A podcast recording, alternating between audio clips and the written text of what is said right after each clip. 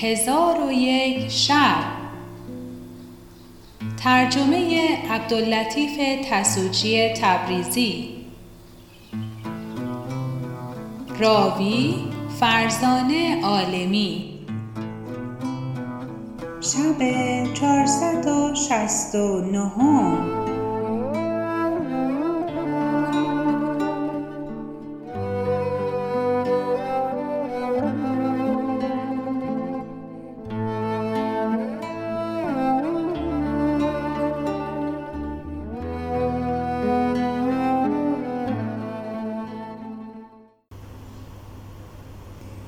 شب چهارصد و شست و نهم برآمد گفت آن زن برخواسته و تعام ناخورده از خانه به در شد و این دو بیت همی خواند.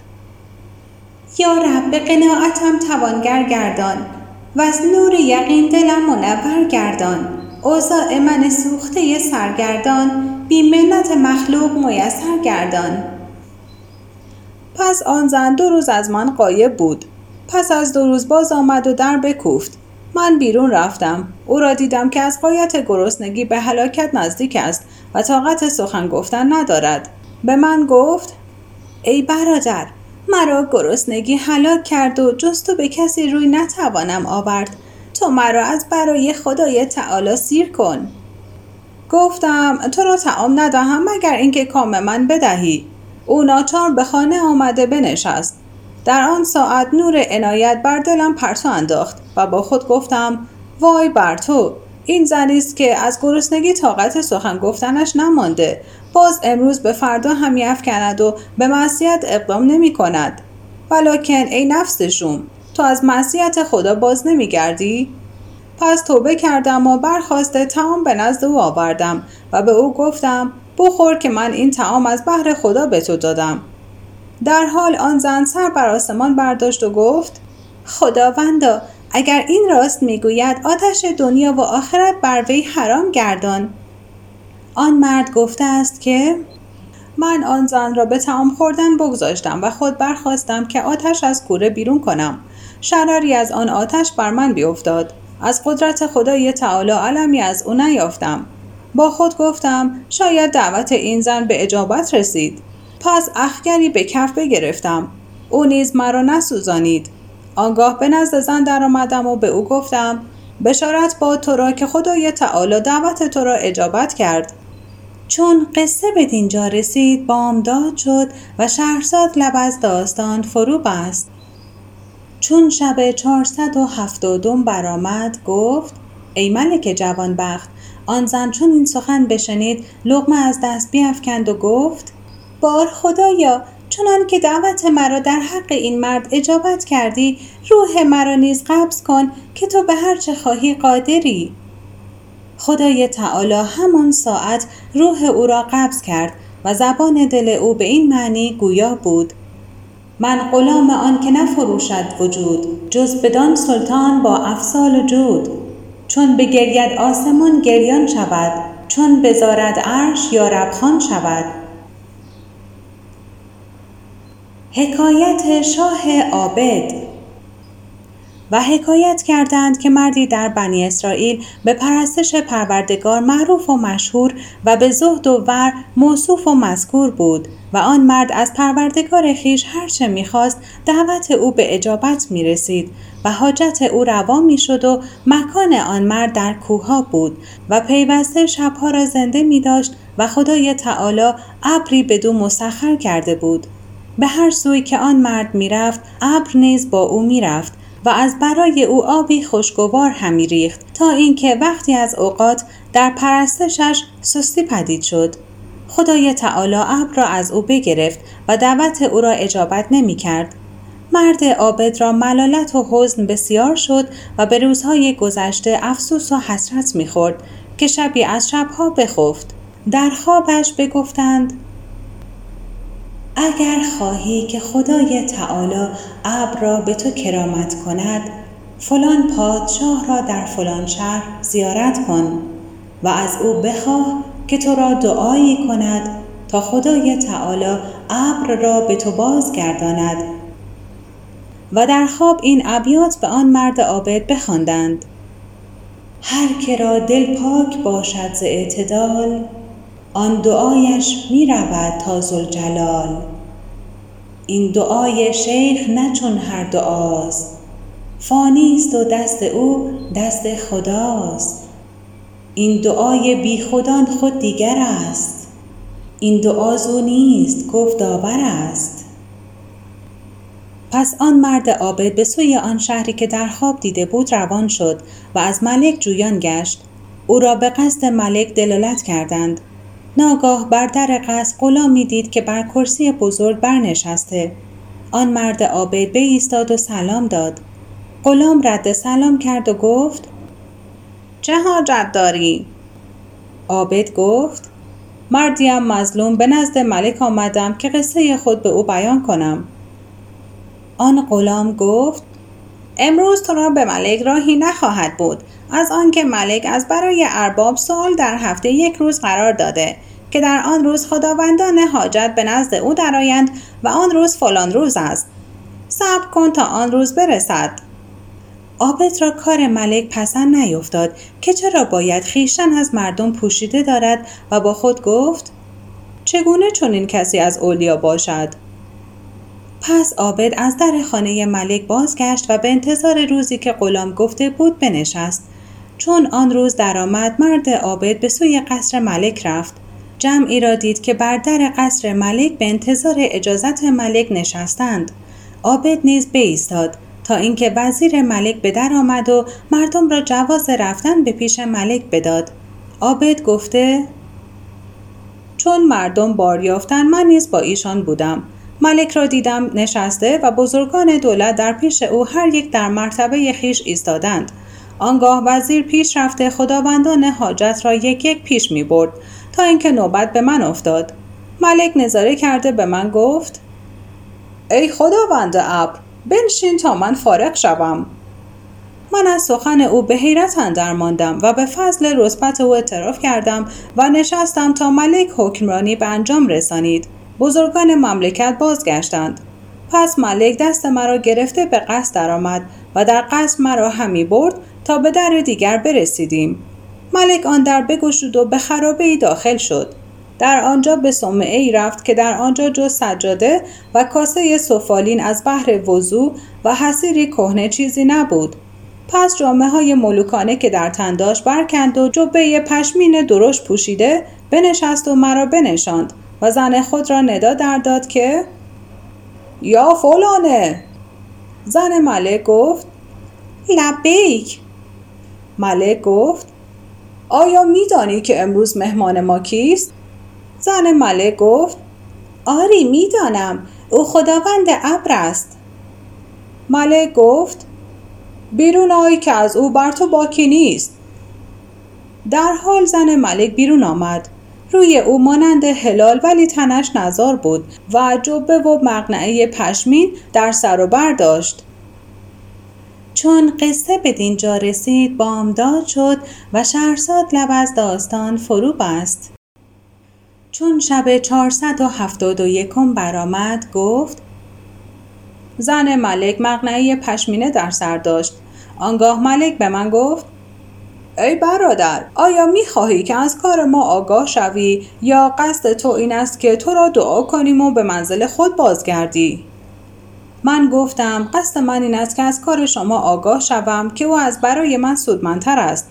ملک گفت پدران من پادشاه بودند و از یکدیگر پادشاهی میراث می بردند. چون ایشان بمردند و کار سلطنت به من رسید خدای تعالی این کار را مبعوض من گردانید. من خواستم که در روی زمین سیاحت کنم و کار مردم را به خودشان واگذارم. ولی ترسیدم که فتنه و فساد شود و شریعت ضایع گردد و مجمع دین پراکنده شود. بدین سبب سلطنت را ترک نکردم و جامعه سلطنت بپوشیدم و غلامان و خادمان از برای ترساندن خداوندان شهر و اقامه حدود بر قصد بگذاشتم و خود در هفته یک روز بیرون رفته سائلان جواب گویم. پس از آن در این مکان خراب بیایم و این جامعه پشمین را که می‌بینی در بر کنم و این زن دختر ام من است. در زهد و عبادت با من موافقت کرده روزها روزه می‌گیریم و از این لیفهای خرما چیزی بافته بفروشیم و قیمت آن را در افتار خیشتن صرف کنیم. نزدیک به چهل سال است که حال ما بدین منوال میگذرد. تو نیز امشب در نزد ما بمان تا متاع خود را بفروشیم و خوردنی بخوریم. تو نیز افتار کن و شب را با ما بروز آور. پس از آن از پی کار خیش باز کرد. عابد گفته است که چون آخر روز شد پسری دوازده ساله درآمد و متایی را که ایشان از لیف خرما ساخته بودند بگرفت و به سوی بازار برد. آنها را بفروخت. نان و سرکه خریده بیاورد. من با ایشان نشسته افتار کردیم و شب در نزد ایشان بخفتیم. چون نیمه شب شد زن و شوهر از بحر نماز برخواسته و تا بامداد نماز می‌کردند و همی گریستند. چون بامداد شد ملک گفت خداوندا این بنده توست. از تو می‌خواهد که ابر او را به او رد کنی. خداوندا تو دعوت او را اجابت کن و ابر او را به او بازگردان. عابد گفته است که ملک دعا کرد و زن ملک آمین گفت. ناگاه ابر را دیدم که در آسمان پدید شد. ملک مرا به پدید شدن ابر بشارت داد. پس من ایشان را ودا کرده بازگشتم و ابر با من همی گشت بدانسان که پیشتر میگردید پس از آن ساعت من از خدا هیچ مسئلت نخواستم و ایشان را شفیع خود نکردم مگر اینکه خدای تعالی دعوت مرا اجابت کرد و حاجت من برآورد و من این ابیات همی خواندم. سایه یزدان بود بنده خدای مرده این عالم و زنده خدای. در پناه پیر صاحب رای باش سر نخواهی که رود تو پای باش. سایه او جو که سایه ایزد است سایه چه خورشید برج سرمد است. حکایت شجاع پرهیزگار و نیز حکایت کردند که عمر ابن خطاب لشکری از مسلمانان در مقابل دشمنان آماده ساخت و در قلعه ای از قلعه های محکم قومی را محاصره کردند و در میان مسلمانان دو برادر بودند که خدای تعالی ایشان را از شجاعت و جرأت بهرهمند کرده بود و امیران قلعه شجاعان خود را می گفتند اگر این دو مسلمان دلیر با شما مقاتله کنند شما را کافی است و حاجت به مسلمانان دیگر نیست. پس همیشه کفار از برای آن دو برادر دامها گسترده و ها می کردند و در کمین ها می نشستند تا اینکه یکی از ایشان اسیر شد و دیگری شهید گردید. آن اسیر را به سوی امیر قلعه بردند. چون امیر قلعه او را نظر کرد گفت کشتن این جوان دشوار و رها کردن او دشوارتر است. چون قصه به دینجا رسید بامداد شد و شهرزاد لب از داستان فرو بست. چون شب 472 برآمد گفت ای ملک جوانبخت امیر قلعه گفت من دوست می دارم که او به دین نصارا درآید تا ما را معین و یار شود. یکی از سرهنگیان گفت حال امیر من او را فریب دهم و از دین خود بازگردانم. از آنکه طایفه عرب به زنان بسیار عشق ورزند و چون عاشق شوند اختیار ندارند. مرا دختری است خداوند جمال. اگر این جوان او را ببیند بدو مفتون شود. امیر گفت چون چنین است من او را به تو سپردم. آن سرهنگ مسلمان اصلی را به مکان خود برد و دختر خود را جامعه های نیکو دربر کرد. چون مسلمان اسیر در منزل بنشست و تعام حاضر کردند دختر نصرانیه از برای آن مسلمان چون خدمتکاران بایستاد چون مسلمان او را بدید طلب پاکدامنی از خدای تعالی کرد و چشم از او در پوشیده به عبادت پروردگار و تلاوت قرآن مشغول شد و او را آوازی بود خوش. دختر نصرانیه چون آواز تلاوت بشنید بدو مایل گشت و محبتی سخت در دل او پدید شد و تا هفت روز بدین سان بگذشت دخترک را عشق به سرحدی رسید که با خود می گفت کاش که این مسلمان مرا به دین اسلام دلالت کند و زبان حالش این ابیات می سرود. آن صرف که گویند به بالای تو ماند هرگز قدمی پیش تو رفتن نتواند دنبال تو بودن گناه از جانب ما نیست. با قمزه بگو تا دل مردم نستاند. هر کس سر پیوند تو دارد به حقیقت. دست از همه چیز و همه کس درک و سلاند. چون دخترک را شکیبایی برفت و طاقت نماند خیشتن به پای او افکند و به او گفت تو را به دین اسلام سوگن می دهم که سخن مرا گوش دار. مسلمان پرسید سخن تو چیست؟ دخترک جواب داد دین اسلام به من بیاموز. پس مسلمان دین اسلام به او بیاموخت و آداب نماز به او یاد داد. پس از آن دخترک گفت ای جوان ماهروی قصد من از قبول اسلام نزدیکی تو بود. جوان به او گفت در اسلام نکاح صورت نگیرد مگر با دو شاهد عادل و ولی و مهر. من اکنون نه دو شاهد عادل توانم یافت و نه ولی و مهر را نیز قادر نیستم. اگر تو حیلتی کنی که از این مکان بیرون شویم و به بلاد خیش برسیم من با تو عهد می کنم که جز تو زنی نگیرم. دخترک گفت من در این کار حیلتی توانم کرد. پس از آن دخترک نزد پدر و مادر رفت و به ایشان گفت این مسلمان را به من دل نرم گشته و به دین ما راقب شده. ولی می‌گوید این کار در شهری که برادر من در آنجا کشته شده از برای من دشوار است. اگر از این شهر بیرون روم و خاطر من تسلا یابد آنچه مراد شماست به جای آورم. اکنون اگر شما مرا با او به شهری دیگر بفرستید من از برای شما و ملک زامن هستم که مقصود شما حاصل شود. آنگاه پدر دختر به نزد امیر قلعه رفت و ماجرا به دو بیان کرد. امیر از شنیدن این سخن فرهناک شد و گفت دختر را با آن جوان به سوی دهکدهای که در آن نزدیکی بود برند. چون بدانجا رسیدند روز را در آنجا به سر بردند. چون تاریکی شب پرده فرو آویخت ایشان قصد رحیل کرده به راه افتادند. چون قصه به دینجا رسید بامداد شد و شهرزاد لب از داستان فرو بست.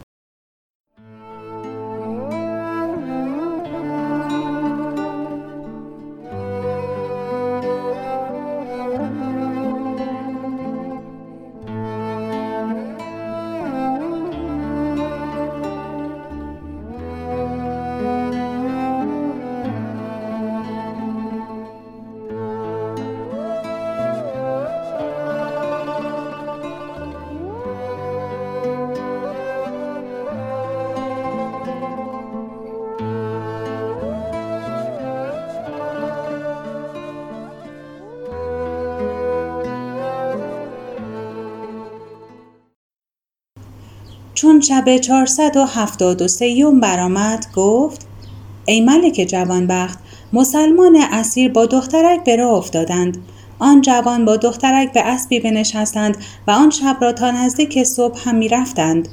چون صبح برسید از راه به کنار رفته از اسب فرود آمدند و وضوع گرفته فریزه صبح به جا آوردند و در آن هنگام آواز مردان و صدای سم اسبان بشنیدند آن جوان با دخترک گفت اینک لشکر نصارا به ما رسیدند. اکنون تو را حیلت چیست؟ دخترک گفت وای بر تو مگر حراس می‌کنی؟ جوان گفت آری به حراس اندرم. دخترک جواب داد چه شد آنکه از قدرت پروردگار و یاری او به من می‌گفتی؟ بیا تا به سوی پروردگار تضرع کنیم و او را به یاری بخوانیم. شاید که ما را یاری کند و به لطف خود ما را دریابد. پس هر دو دست به تضرع آوردند و این ابیات همی خواندند. چون دعامان امر کردی بی هجاب این دعای خیش را کن مستجاب. پس در آن حالت که آن جوان دعا می کرد دخترک آمین می گفت. جوان آواز برادر شهید خود بشنید که او می گفت ای برادر بیم مدار و محزون مباش که این جماعت لشکر خدا هستند و ایشان ملائکند که خدای تعالی به سوی شما فرستاده که تزویج شما را گواه باشند و خدای تعالی با شما ملائکه را مباهات می کند و شما را اجر شهیدان عطا کرد و زمین را از برای شما فرو پیچید.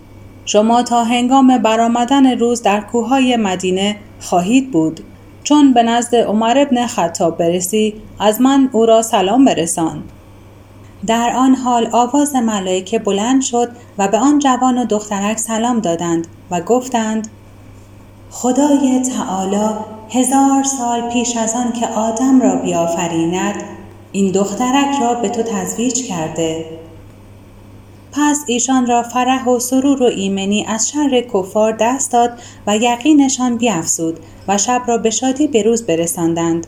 چون صبح به دمید نماز کردند و عمر را عادت این بود که جهان روشن نگشته نماز صبح به جا آورد و بسا بود که به مهراب اندر می‌شد و با او دو مرد بیش نبود. آنگاه به سوره انعام یا سوره نسا شروع می کرد تا خفتگان بیدار می شدند و وضو گیرندگان وضو می گرفتند و آنها که دور بودند می رسیدند. هنوز رکعت نخستین تمام نمی شد که مسجد از نماز کنندگان مملو می گشت. آنگاه رکعت دوم را با سوره مختصر به جا می آوردند. ولکن در آن روز عمر ابن خطاب چون به نماز مشغول شد در رکعت نخستین سوره مختصری و در رکعت دوم سوره مختصرتر از آن بخواند و نماز را تمام کرده با اصحاب گفت برخیزی تا به ملاقات داماد و عروس فایز شویم. اصحاب از سخن او تعجب کردند و سخن او را ندانستند. پس عمر از پیش و صحابه از دنبال از دروازه مدینه بیرون رفتند. در حال جوان با زن خود در پیش دروازه حاضر شدند و عمر را با مسلمانان ملاقات کردند.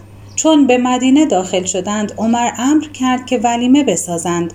آنگاه مسلمانان حاضر گشته ولیمه بخوردند. پس از آن جوان با عروس درآمیخت و خدای تعالی از آن دخترک فرزندان از برای او عطا فرمود. چون قصه به دینجا رسید بامداد شد و شهرزاد لب از داستان فرو بست. چون شب چهارصد و هفتاد و چهارم برآمد گفت ای ملک جوانبخت خدای تعالی او را از آن دخترک فرزندان عطا فرمود که در راه خدا جهاد می کردند و نسب خیشتن را نگاه می داشتند و در این معنی شاعر گفته است چون بهشت کی شود پر نور دل تا درون آید به حکمت هورالعین دل به هورالعین حکمت کی رسد تا نگردد خالی از دیو لعین. دل خزینه علم و دین آمد تو را نیست بر تو گوهری از علم دین. مکر دیوان هوسها را منه در خزینه علم رب العالمین. و پیوسته ایشان در طاعت و عبادت و عیش و سرور به سر می بردند تا اینکه مرگ ایشان را دریافت. حکایت دختر با تقوا و از جمله حکایت ها این است که ابراهیم ابن خواس گفته است وقتی از اوقات نفس من میل بیرون رفتن بلاد کفار کرد من نفس را از آن میل من می کردم من من سود نداد و نفس بر من غالب گشته ناگزیر بیرون رفتم و در دیار کفار می گشتم و به هیچ نصرانی نمی رسیدم مگر اینکه چشم از من می پوشید و از من دوری می کرد تا اینکه به شهری درآمدم و نزدیک دروازه شهر جماعتی از غلامان دیدم که اسلحه به خیشتن راست کرده و گرزهای آهنین در دست داشتند. چون مرا دیدند بر پای خواستند و با من گفتند آیا طبیبی؟ گفتم آری. گفتند دعوت ملک را اجابت کن. پس مرا به سوی ملک بردند. ملک نظاره کرد و پرسید تو طبیب هستی؟ گفتم آری طبیب هستم. گفت این طبیب را نزد دخترک برید و پیش از آن که او برود او را از شرط آگاه کنید. در حال غلامان مرا بیرون کردند و با من گفتند ملک را دختری است که علتهای سخت به او روی داده و طبیبان از علاج آن عاجز ماندند. و هر طبیبی که او را معالجت کرده و علاجش سودمند نیفتاد ملک او را کشته.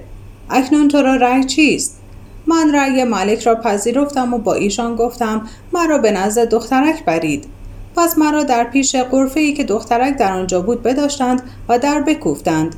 در حال از آن دخترک آواز برآمد که این طبیب را که خداوند رازهای عجیب است به نزد من آورید و این اشعار بخواند.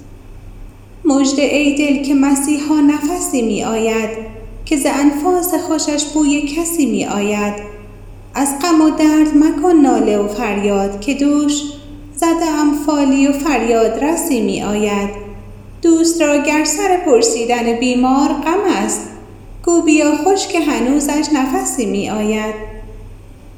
ابراهیم گفته است در حال شیخی سال خورده به سرعت در بگشود و به من گفت به درون آی.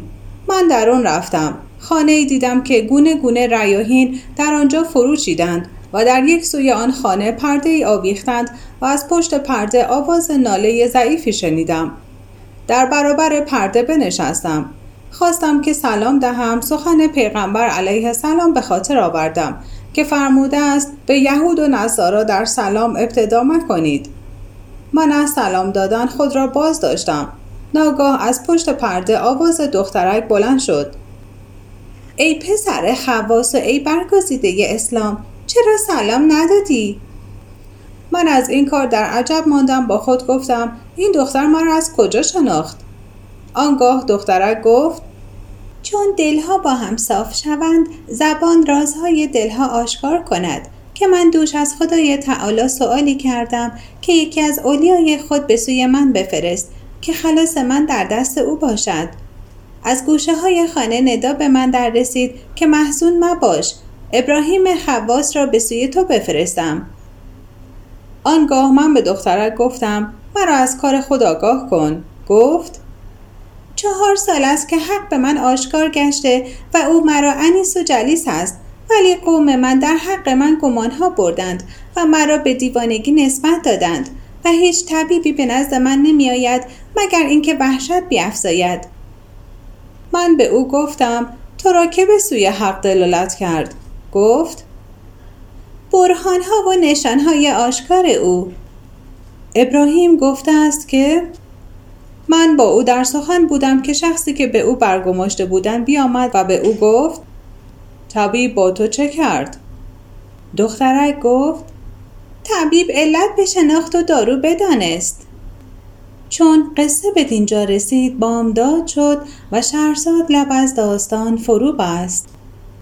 چون شب 475 برآمد گفت ای ملک جوانبخت دخترک گفت طبیب علت به شناخت و دارو بدانست.